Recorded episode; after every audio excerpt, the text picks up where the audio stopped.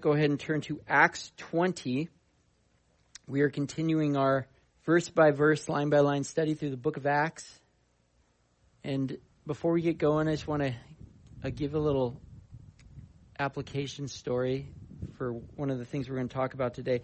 How many of you guys have been to Israel before? It's an amazing, amazing experience. But even if you haven't been there, some of you guys might know this. It's a pretty well known fact that there are two major bodies of water within Israel. Anyone knows where those are? Sea of Galilee and the Dead Sea. Brinton. Somebody get that guy a free coffee in the coffee shop. All right. He's got it. Okay, cool. That was because you got it right. Um, all right. So there's two main bo- waters of body, and both of them are fed by the Jordan River. But there is something that they differ in, in that they both have inputs, but only one of them has an output. Basically, the Sea of Galilee has water going in and coming out, but the Dead Sea only has water going into it.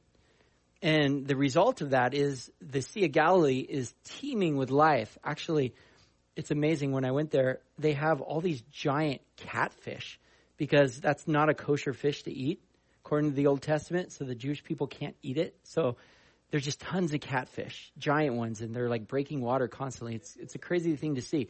But it is literally teeming with life. But the Dead Sea, it has no life. And the reason for that is because there's water going in, but it's not coming out. So what happens is as the water's evaporated, and it's evaporated at an extremely high rate because it's super hot where it's at, um, it leaves all of the minerals and salt behind in the lake. So it's got highly concentrated salt and minerals. It's actually, um, let's see, I wrote the, the fact down. It's 10 times more salty than ordinary seawater. Basically, that leaves it unsuitable for anything to live in it. And as I was kind of thinking about that, I was thinking how, what a good analogy for how our spiritual lives can be because following Jesus, your life can either be like the Sea of Galilee, in that as God continuously pours into you, you let Him use you to pour into others continuously. And because of that, there's just a whole bunch of life and activity in your relationship with Him. Because of your faithfulness to let Him use you as He's pouring into you and you're pouring out, you're just seeing evidence of Him everywhere. Kind of like we see in the book of Acts in those believers' lives. Or you can kind of be like the Dead Sea where we're just doing the things that we know we should be doing, in a sense, kind of taking in the stuff God wants to do, but we never, outside of the walls of the church, go out and allow Him to use us. And as a result, you're just kind of getting filled, but you're almost like a stagnant lake. There's just no life inside of you because of him wanting to use you in other people's lives and to pour out into them, but you're just not willing to do that, which is something we don't want, right? Right? I mean, we want, we want that abundant life. We want that vibrant life. We read the book of Acts and we're like, man, I want my life like that. And so really it's, it's not too complicated. It's just as God pours into you, you pour into others. And in the book of Acts, chapter 20 today, we're just going to see a, a good example of what I call spiritual fatigue and some principles around spiritual fatigue I want to I want to talk about so that we know how to avoid it, we know the consequences of it, and we know, you know, basically how to address it when we see it in people's lives. So, just as a recap, we got done with Acts 19 last week, and we saw this opposition come against this great work that Paul, uh, the Lord, is doing through Paul in Ephesus um, in the form of these idol worshippers, these merchants that made little idols. They were upset because their industry was tanking because so many people were getting saved and they were not worshiping these little false idols that were worthless, you know, basically learning what God had to say, that God was the one and only true God, and they were uh, repenting of their sin. They weren't worshiping these idols, and it was causing their business to tank. And so they get upset. They get this riot against Paul and the other Christians to form and they're mad at them. But ultimately, as we talked about, Paul made this resolve before any of that opposition ever came that he was going to do what God was telling him to do. And because of that, when that opposition came, he was able to, in a sense, weather the storm weather that opposition and stand firm in his faith while he watched God deliver them in the form of a leader in the community, basically calming everyone down and in that riot kind of dissipating before it turned into anything. But ultimately, it was God that was protecting him. But Paul, because of his resolve, he got to stand there and see that. So that's where we're going to pick it up in Acts 20 today. Let me pray one more time, and then we'll we'll start going through it verse by verse. Dear Heavenly Father, Lord God, again, we just want to give your word reverence. Lord, we know that uh, these aren't words just written by people. You inspired people to put them down, but they were inspired by your, your spirit. And these words are internal in that your word says that they'll last forever. As, as Peter said, these are the words of life. So often we're trying to find the meaning of life. We're trying to find satisfaction in life. We're trying to find joy in life. All these things in the way we live our lives, but ultimately all those things can only be found in you. And these words are what lead us to you. They tell us who you are. They tell us who we are to you, how to know you, and of your plans for us. So they have the words to really know how to live and experience the life we're looking for. So that's why we want to listen. So, Lord, I pray that as these words are spoken, they would give life to all of us, Lord. In Jesus' name, amen. So, verse 1, it says, After the uproar ceased, or basically this rioting that we saw in the last chapter had ended, Paul sent for the disciples, and after encouraging them, he said, Farewell, and departed for Macedonia. When he had gone through those regions and had given them much encouragement, he came to Greece. So basically, Paul, he gathers the believers together because what's happened is this riots kind of calmed down and he was on his way out of Ephesus, so he kind of he feels like this is at a this church is at a place where I can leave it now, and they're going to be good.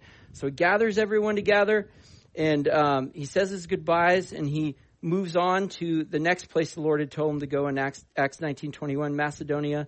Then he moves on to Greece, which is where Achaia. That was another place God told him to go. He kind of gave him that itinerary, if you remember from last week, and so he's going to those places. He's listening to the Lord, and those were all places that Paul had previously visited um, churches had been established here. So when he's going back to these places, he's visiting Christians. And I want you to note there's a word that's used twice in those first two verses that show what his focus was when he was visiting these Christians. And what is that? Encouragement, right? And, and in the Greek, what that word means is to come alongside someone and exhort or urge them to live in a certain way. Basically, to come alongside these other believers and exhort or encourage them to live for Jesus in some specific way. That is what his focus is as he's visiting them. And I would say that's because encouragement is something that every single one of us in life needs. Would you agree with that? All right? I would say I need encouragement on a daily basis. Like even this morning, I woke up discouraged for no apparent reason. But every day, it's always a struggle. Would you guys agree with that? To some form or another? Maybe more severe other days than others, but encouragement is something that we need often. And that's why it's talked about all throughout the Bible. God talks about it a lot. And how, as Christians, as brothers and sisters in Christ, we need to be there to encourage one another. In essence, to motivate each other to keep going or to persevere and endure through all the hard things that we have to face in life every day. Amen? that Jesus was honest about. Your life's going to be hard. And one of the things he gave us was tangible relationships so we can remind each other of the promises we have in God. All right? And there's lots of reasons we can battle with discouragement. Sometimes it's just because life is hard. All right? Back in Genesis, when sin entered the world, life got hard. And God told Adam and Eve that. Sometimes it's just because I'm wrongfully comparing my life to other people's life. Doesn't the that that principle the li- the grass is greener on the other side? Now that's not really true. The grass is greener wherever you water it. But having said that, that's what our flesh thinks. We look, my marriage isn't as good as that marriage. My my my parenting sucks compared to that dad. You know, like my ministry, man, sucks compared to that. Like we compare ourselves. When God says, "Don't do that. Just keep your focus on me." and who I say you are. But that's discouraging, right? Sometimes it's because I'm just having a hard time accepting things the way they are in my life. I know that God's good. I know that His plan's better than mine. But like a little kid, I can whine. I just don't like it. I don't understand it. and so I get discouraged, right? Sometimes it's because it's the opposition we face, like we talked about last week, just because we're simply doing what God wants. Isn't that super discouraging when you, th- to the best of your knowledge, you're doing exactly what God wants, you're following Him, and things aren't working out? Or people aren't being blessed. The whole reason we serve others is make them happy. If they're not happy, what's the point? That can be discouraging. There can be a whole bunch of reasons, and they can make you feel like throwing in the towel, like quitting.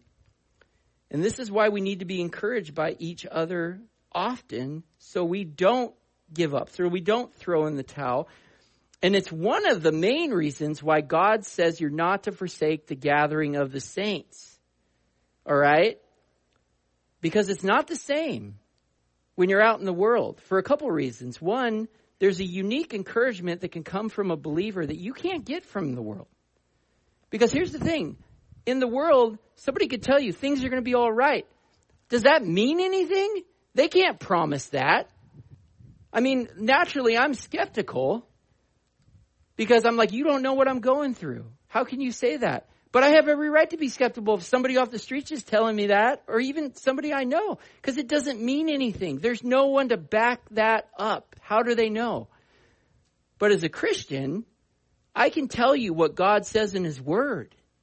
And I have the creator of the universe to back it up. So if I'm reminding you of what God himself had told you, you better be encouraged. I know we can still struggle with that, but I'm not lying. When I say God is going to work everything for your good, even if it's not good, that will happen. And we need to be reminded of that because it's so easy to get lose sight of it when we're going through hard things, okay? And that's why he says in Hebrews 10, 24 through 25, let us think of ways to motivate one another to acts of love in good works, to do the things God tells us to do. And let us not neglect our meeting together as some people do, but encourage one another, especially now that the day of his return is drawing near. As his day of his return is drawing near, I'm starting to see why he said especially that. Because as it gets closer to Jesus' return, you might have noticed things are getting crazy in this world. They're getting harder, right? More difficult. And so that's why he's saying, e- even more so, as it gets closer to my return, you're going to need to be together to encourage one another to keep going, to keep following me. All right? And so, just before I even move on to kind of the rest of what I want to talk about regarding encouragement, I just want to encourage you. If for some reason you're coming here discouraged today, which in a room, like I said, I was discouraged this morning before the Lord met me in prayer. But if you're coming here feeling discouraged today, you came to the right place.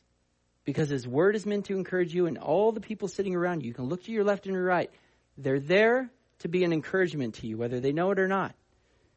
And I'm going to encourage you before you leave. I'm going to exhort you before you leave to humble yourself and find someone to pray for you.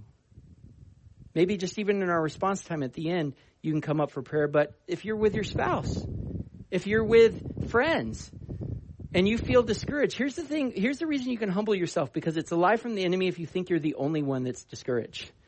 And often that's what we find. When we're honest with other believers and we say, I'm discouraged, oh man, I know exactly how that feels. I've, I've felt that same thing. And what the Lord loves to do is use that brother or sister of Christ to speak to you something specific that you need to hear. Maybe give them a gift of a word of wisdom or a word of knowledge, something, a Bible verse that you need to be reminded of. Maybe something you know, but you need to hear it at that moment and it just resonates in you and brings you encouragement. Amen? Don't leave here today because you came to the right place to be encouraged, but take advantage of your brothers and sisters in Christ and look to them to encourage you. Amen? Let them encourage you. Amen? All right. Now, Paul he not only was somebody that encouraged other people, he was somebody that realized he needed to be encouraged as well.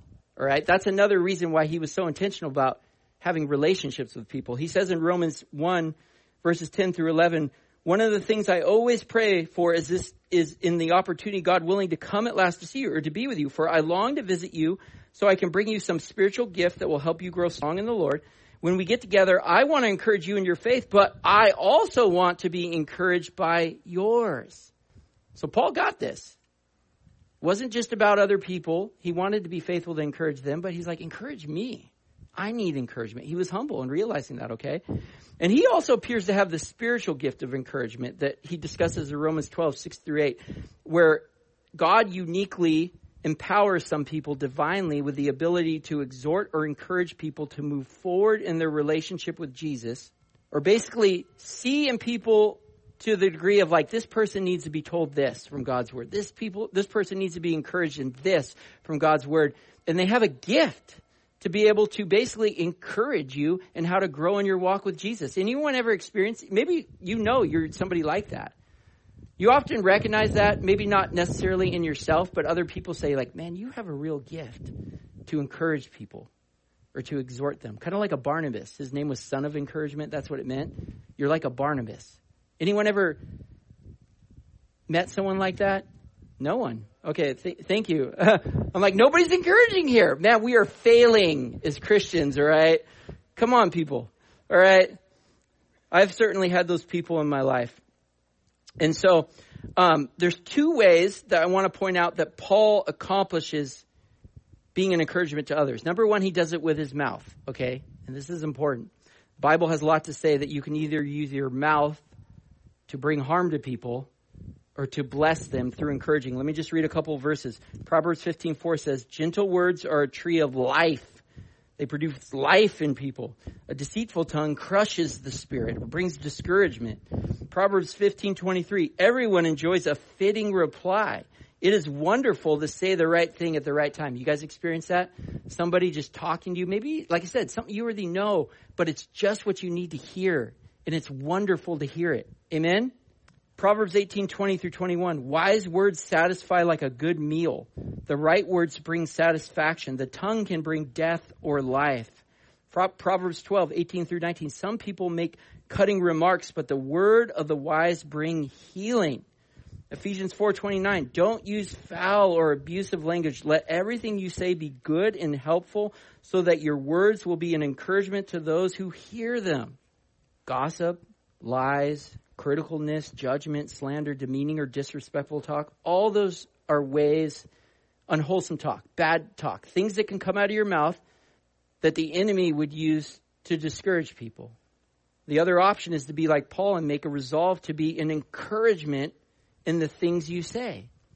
And one of the ways he ensured that is a lot of the time when you especially see these letters he's writing to different churches, to people, to Christians, he uses the word of God to exhort or to encourage them, to build them up, to edify them, because he knew that with the word of God, hopefully they'd see that the intent and what he was saying, even if it was corrective in nature, because Paul doesn't pull punches, he preaches truth. But even when it's corrective in nature, if it's coming from God's word, you absolutely can know it's for your benefit because God wouldn't say it otherwise. All right? And then the other thing is, he knew that, as I was saying earlier, where his opinion might not make a difference in somebody, give them the hope they need to persevere, God's word gives you every bit of hope to persevere. Remember, hope, biblical hope, is a sure expectation of good. That can only be found in God's word. Because, like I said, the one that backs it up is capable of doing it. So when you're reminding people, when you're encouraging them with God's word, they have every reason to believe it. Amen?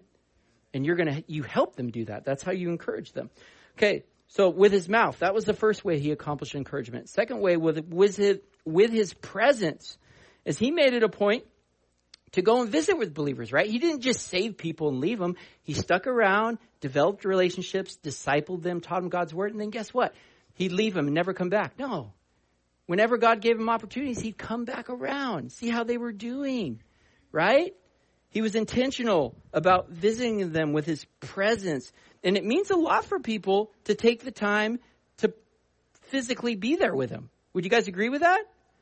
I've seen that happen or prove to be true when somebody's going through something hard and I take the time to go and sit with them, listen with them, maybe not even say anything, just pray or just be there to listen. I've seen that prove to be true when visiting missionaries in foreign countries, like taking the time to actually go and see them. I've seen that prove to be true when showing up to help somebody with something. I remember Stephen, his birthday, he still talks about this day I showed up to mow the lawn with him. It wasn't a big deal.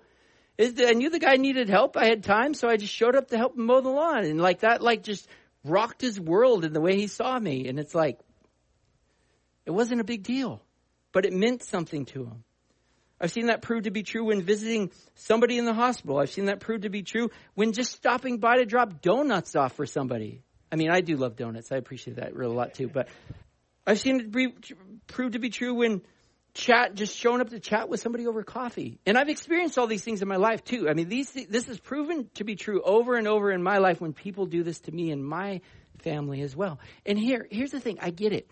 We all have tons of responsibilities. We don't have the time without neglecting things to be there for everyone all the time. But here's the thing if you're willing to surrender your time to God, because it's really His time, that's what we should want, then I guarantee you will be used by Him to be there for somebody at some time. Okay? It's not about being there for everyone all the time. Being there for somebody at the right time which the Holy Spirit will lead you in if you're willing just to surrender to God to lead you into that. Amen? And that's what Paul did. He was there, or he encouraged by word of mouth, using the word God of God's word, and then he also encouraged with his presence, okay, by being there for people. It says in verse three, there he spent three months. This was in Greece, and then when a plot was made against him by the Jews as he was about to set sail for Syria, he decided to return through Macedonia. Uh, Sopater, the Berean, son of Pyrrhus, accompanied him, and of the Thessalonians, Aristarchus and Secundus, in Gaius of Derbe, and Timothy, and the Asians, Tychicus and Trophimus. If you guys are having a baby and you're looking for names, here's a bunch right here. These, these went on ahead and were waiting for us at Troas. But we sailed away from Philippi after the days of unleavened bread, and in five days we came to them at Troas, where we stayed for seven days. So Paul, he's in Greece for three months, ministering to the, the Christians there, also preaching to whoever will listen. And he planned to sail across the Mediterranean Sea back to Syria. That's where Antioch was his home sending church. So he's making his um, plan to come back home, basically. This is his third missionary trip. But he gets wind of this plot of the Jews who were uh, planning something. These anti-Christian Jews, the religious leaders, are planning something against him or the other Christians he's with, and so he kind of goes the opposite direction. He goes north by land uh, up to Macedonia. Uh, another good principle, just really quick to be set, that's got or Paul shows us constantly in his life, but we see here and that he doesn't go there alone. He goes with other Christians, right? And whenever we're serving the Lord, it's always good for the reason I was talking about earlier, among many others, to be with other believers, okay? To not be alone. There's other good reasons like for accountability, safety, wisdom coming from a multitude of counselors, but even just so you have somebody there to encourage you when there's opposition and stuff.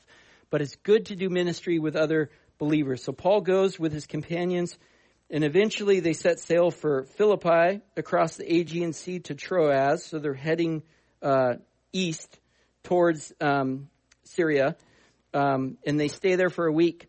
And this is where Luke, the writer of Acts, joins them again because he starts using the terminology we when they're in Philippi.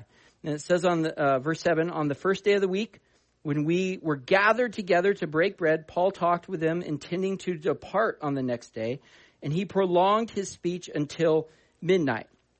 So, really quick, this is the first certain example we see of the early church gathering together on Sunday, or the first day of the week, for fellowship communion and the teaching of the word. Though, as we're going to see, it appears to be in the evening because Sunday would have been a normal workday for them. But this is the example we follow in gathering like we're doing right now for those same reasons on the first day of the week because this is what we see the early church doing. And Paul, knowing that his time with the believers in Troas was short, sensed the need to, as it says, prolong his preaching and continue teaching until midnight. Just like every week, well, not every week, but some weeks, I know that my time with you is short. I only get to talk to you once a week, so I sometimes sense the Lord telling me to prolong my teaching. The only reason I'm telling you this is so you know that I'm a doer of the word, so don't condemn me for it. Um, verse 8. There were many lamps in the upper room where we were gathered, and a young man named Eutychus, sitting at the window, sank into a deep sleep as Paul talked, still longer. And being overcome by sleep, he fell down from the third story and was taken up dead. But Paul went down and bent over to him and taking him in his arms said, Do not be alarmed, for his life is in him. And when Paul had gone up and had broken bread and eaten, he conversed with them a long while until daybreak. And so, de- and so departed. And they took the youth away alive and were not a little comforted. Now, this is probably a relatable story to some of you because surely there's been at least a few, and I've seen this, that have fallen asleep as I kept talking still longer. Okay? So you don't have to feel guilty. It happens to people. But in all seriousness, they're, they're gathered for church on this Sunday evening. This young man, Eutychus, it says he's kind of sitting on the third story. He's kind of in the back, if you will, by the window. Maybe because it was hot in there to get air. We don't really know, but he's kind of in the back and he falls asleep and falls to his death, basically. All right. And when I was reading this, I was thinking like, man, that had to have been tough for Paul. That is probably something I'd take personally as the epic sermon fail. Okay. I mean, I've had somebody in a sermon one time get up and yell at me, but I've never had anyone drop to their death. So as far as I'm concerned, compared to Paul, I'm winning. Okay. Let's not hope that doesn't happen or we'll pray. but God ends up, well, on just a word, what we're going to see here is basically, you know, it, it says that like not every well like basically what happens is like the the Lord puts on his heart this guy you you need to heal him and he does that and he's healed and everyone's encouraged but also it must have woke everyone the heck up. Because he goes on to daybreak. He keeps preaching right? He's like well I got their attention again so I'm just going to keep going. So word of caution. Unless you want something dramatic to happen where you die and have to be resurrected just pay attention and Lord won't have to go to that extent. So it says in verse 13 but going ahead to the ship, we set sail for Assos, intending to take Paul aboard there, for so he had arranged, intending himself to go by land. And when he met us at Assos, we took him on board and went to Mytilene. And sailing from there, we came the following day opposite Chios. The next day, we touched at Samos. And the day after that, we went to Miletus, for Paul decided to sail past Ephesus so that he might not have to spend time in Asia, for he was hastening to be at Jerusalem, if possible, on the day of Pentecost. So what we see here is Paul is traveling down what would be traveling southeast down what would be the coast of modern day Turkey as he's working his way uh, over to the Mediterranean back to where he's trying to get, wanting to be at Jerusalem before Pentecost. He's not, stops not in Ephesus because he was just there probably because he knew that the visit wouldn't be short if he did go there, so he just kind of bypasses it. And I want to end in the text there and just spend the rest of our time talking about this account of Eutychus because as I alluded to in the beginning, I think it really gives us a good practical application of what spiritual fatigue looks like and like how like detrimental it can be to our like an extreme circumstance detrimental to our relationship with the Lord and how to address it. So the first thing I want to talk about is the reason for spiritual fatigue. And when I'm talking about that, I'm just talking about like maybe it, well, I've felt this in my own relationship with Jesus at some points. Maybe you have too where you just feel tired, you feel bored almost since like there's no life in the relationship with God like you like you know there should be. And so that's what I mean when I say spiritual f- fatigue. So the reason for it um, and we need to make sure we understand some principles first. When we gather to fellowship, when we gather to worship the Lord together, when we gather to sit under the teaching of His Word, and this is whether this is Sundays or throughout the week, for the different gatherings we have, Bible studies, even if you're just getting together with other believers for like a meal, to get coffee, whatever, there's three purposes. There's probably a lot more, but I summed it up into three, okay?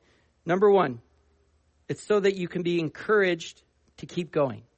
Number two, so you can be exhorted to keep growing. And number three, you can be equipped to keep sowing.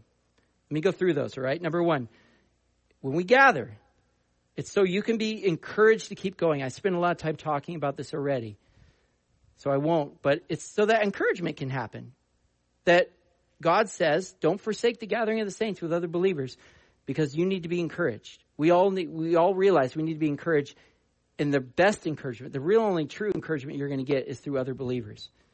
And whether that's in a small setting, one on one, or through like this when we gather together, that is what is happening. We come here, sometimes we're just ready to throw in the towel, quit. maybe not that extreme, but we leave, we should be leave, lifted up, encouraged to keep going as we go about our week. Amen? And I don't know about you, but I need that to happen several times throughout the week as I hang out with other men and other people through different gatherings. It can't just be on Sunday or I'm just drained by the time I get back here. All right? So, number one, we're encouraged to keep going. Number two, when we gather, we're exhorted to keep growing. Romans 8:29 says the purpose of God saving you is to conform you to the image of Jesus. Amen. We're to be changed, and it's a continual process that Paul says in Philippians 1, God's promised to complete it. When we're with him, we'll be like him. But it's a continual process.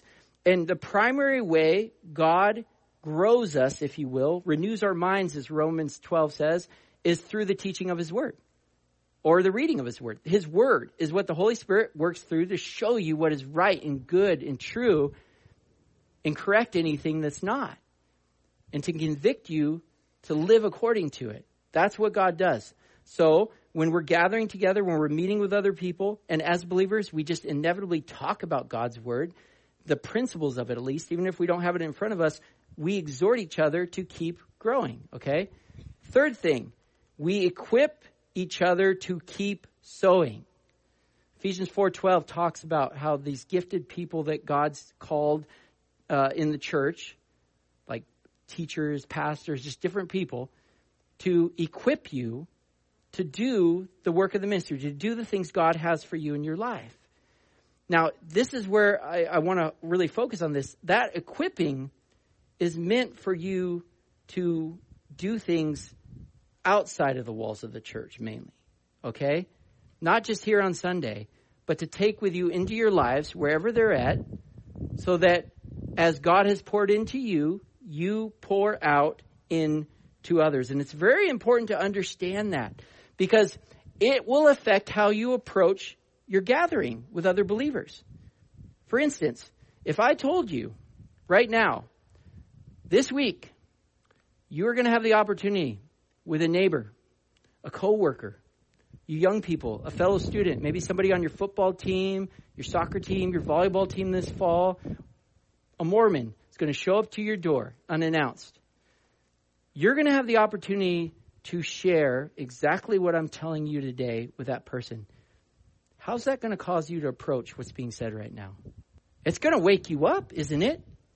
I mean, if you know that you have to share what is being taught today with somebody else, isn't that going to make you sit up in your seat? Isn't that going to make you a little more alert? Like, well, I better listen. I better take notes. I better, I better have this down so that I can present it accurately, right? And that's what's happening every time you gather with somebody. You're being equipped in some way as you're being poured into to pour into somebody else. And that helps you approach your relationships with each other in these gatherings the right way. Because if we don't approach it that way, and this is something we can all have the tendency to do, we can just come to church and just, I mean, this is easy to be around other believers. There's no preparation to be around other people that love Jesus and know his word and stuff. I mean, really. We can come here and we're just comfortable. It's a whole lot of uncomfortableness as soon as you leave. But that's what you're being equipped and encouraged to go into, right? Not to just be comfortable here and then act like you're just a part of the world when you're out there. The call from Jesus is to go and make disciples, to go and teach them His Word, to go and preach the good news to people. And so anytime we're getting together, there is equipping to do that. But if we're never doing it, and kind of like my analogy in the beginning, we're just constantly being poured into and we're never pouring anything out, we become stagnant really quick and become bored and we become tired. And that leads to the second thing I want to talk about the result of spiritual fatigue. fatigue. Now, it is possible that this Eutychus moved up to the back of that church by the window just to get air and stay awake. But here's the other thing he's sitting in the back away from everyone else. Maybe he kind of just come, came to church with that wrong attitude. Maybe he was just like bored, whatever. I'll be here, I'll check the box but I'm not really here. I'm just going to sit in the back. I'm not going to partake. And what did that lead to for him? It ultimately led to him getting tired and sleepy and ultimately falling away in a drastic way, right? And much to my just despair, I've seen way more people in my 22 years of following Jesus that they get saved. They start out on fire. They're, they're at church early. They're ready to worship. They're ready to learn God's word. They're ready to serve however God wants them to. And then slowly but surely, they just start fading to the back.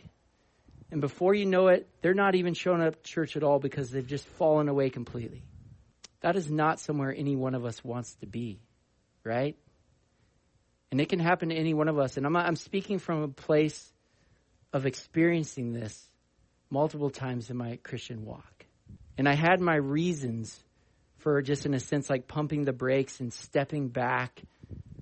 And one thing I've never seen to this day, it proved to be fruitful in a person's relationship with the Lord, is them pulling away from God and his people. I've yet to see it. And I'm not saying that there's definitely seasons where we take breaks from things because we're withdrawing to be with Jesus. Because our first love is the most important relationship in our life. And sometimes we can get so consumed with things that we're not giving that the attention it deserves. But as Jesus makes clear, sitting at his feet is the priority over just busyness. But we don't withdraw from God and his people. We withdraw to God. If you're withdrawing from God and his people, that is not going to ever leave you in a good place with the Lord. Following Jesus is like being on a treadmill if you haven't noticed already. If you stop going forward, you're just going to start going back. And if you let yourself go back far enough, you're going to fall completely off. And so we got to be intentional about pressing in, going forward to God, understanding what's happening here, that it's significant spiritually, so we approach it the right way, and then go out into the world and allow God to use us the way he desires. Amen? That will avoid spiritual fatigue. And then the third thing I want you to understand is how to help somebody, how to help your brother or sister when you see them dealing with spiritual fatigue. And I'm going to tell you right off the bat, it's not to come down on them. What did Paul do? He didn't come down on this Eutychus. What did he do? He went down to meet him. Not to leave him where he was at. Sometimes I hear people say that like, oh, they just meet you where you're at. Hopefully they don't leave you there. None of us wants to be left where we're at. We're constantly being conformed to the image of Jesus. We go to meet people where they're at to lift them up, to encourage them, and not just to tell them, get up. You're lazy. You're tired. Wake up. No, to get down, put them in our arms like Paul and say, hey, I'm here to help and support you however you need. All right? What is it you're struggling with? What is your dealing? Let's talk about these things. This is what God says let's meet every week or whatever, you know, let's go through the word together or let's just share testimonies. Like we're there for them.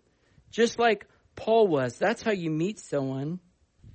Made me think of how love is always what leads to resurrection in people's lives. Isn't that how God met us? In my depravity, in my sin, when I was nowhere near God, completely separated from Him, did He come down on me? No.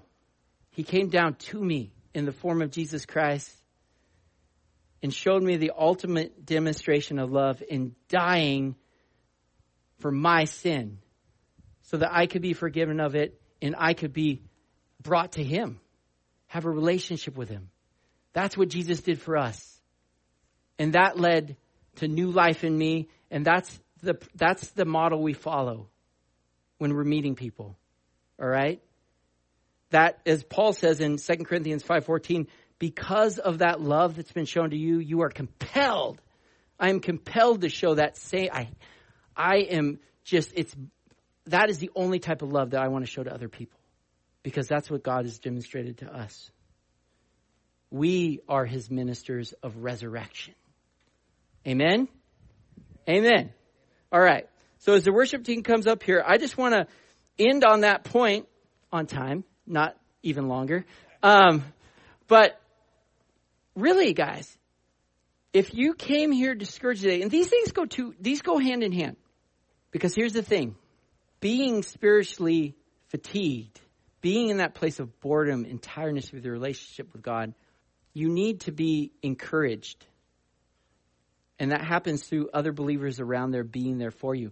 So if there's anyone feeling that way today, God has brought you here for that reason among many others, but that specific reason because He doesn't want to leave you in that place of being asleep and risking falling away, falling down, maybe falling into sin.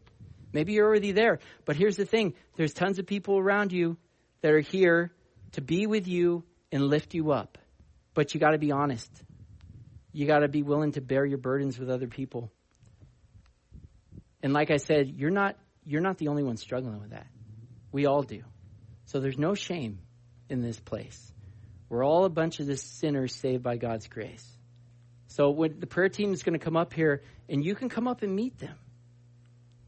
And we'll pray for you. Maybe you feel more comfortable with just talking to your spouse or your friend that you came with, your parents, whatever it is. Talk to them so that the Lord can use them to speak those words of encouragement into your life, to be there with you, pray with you, and be a part of that lifting you up.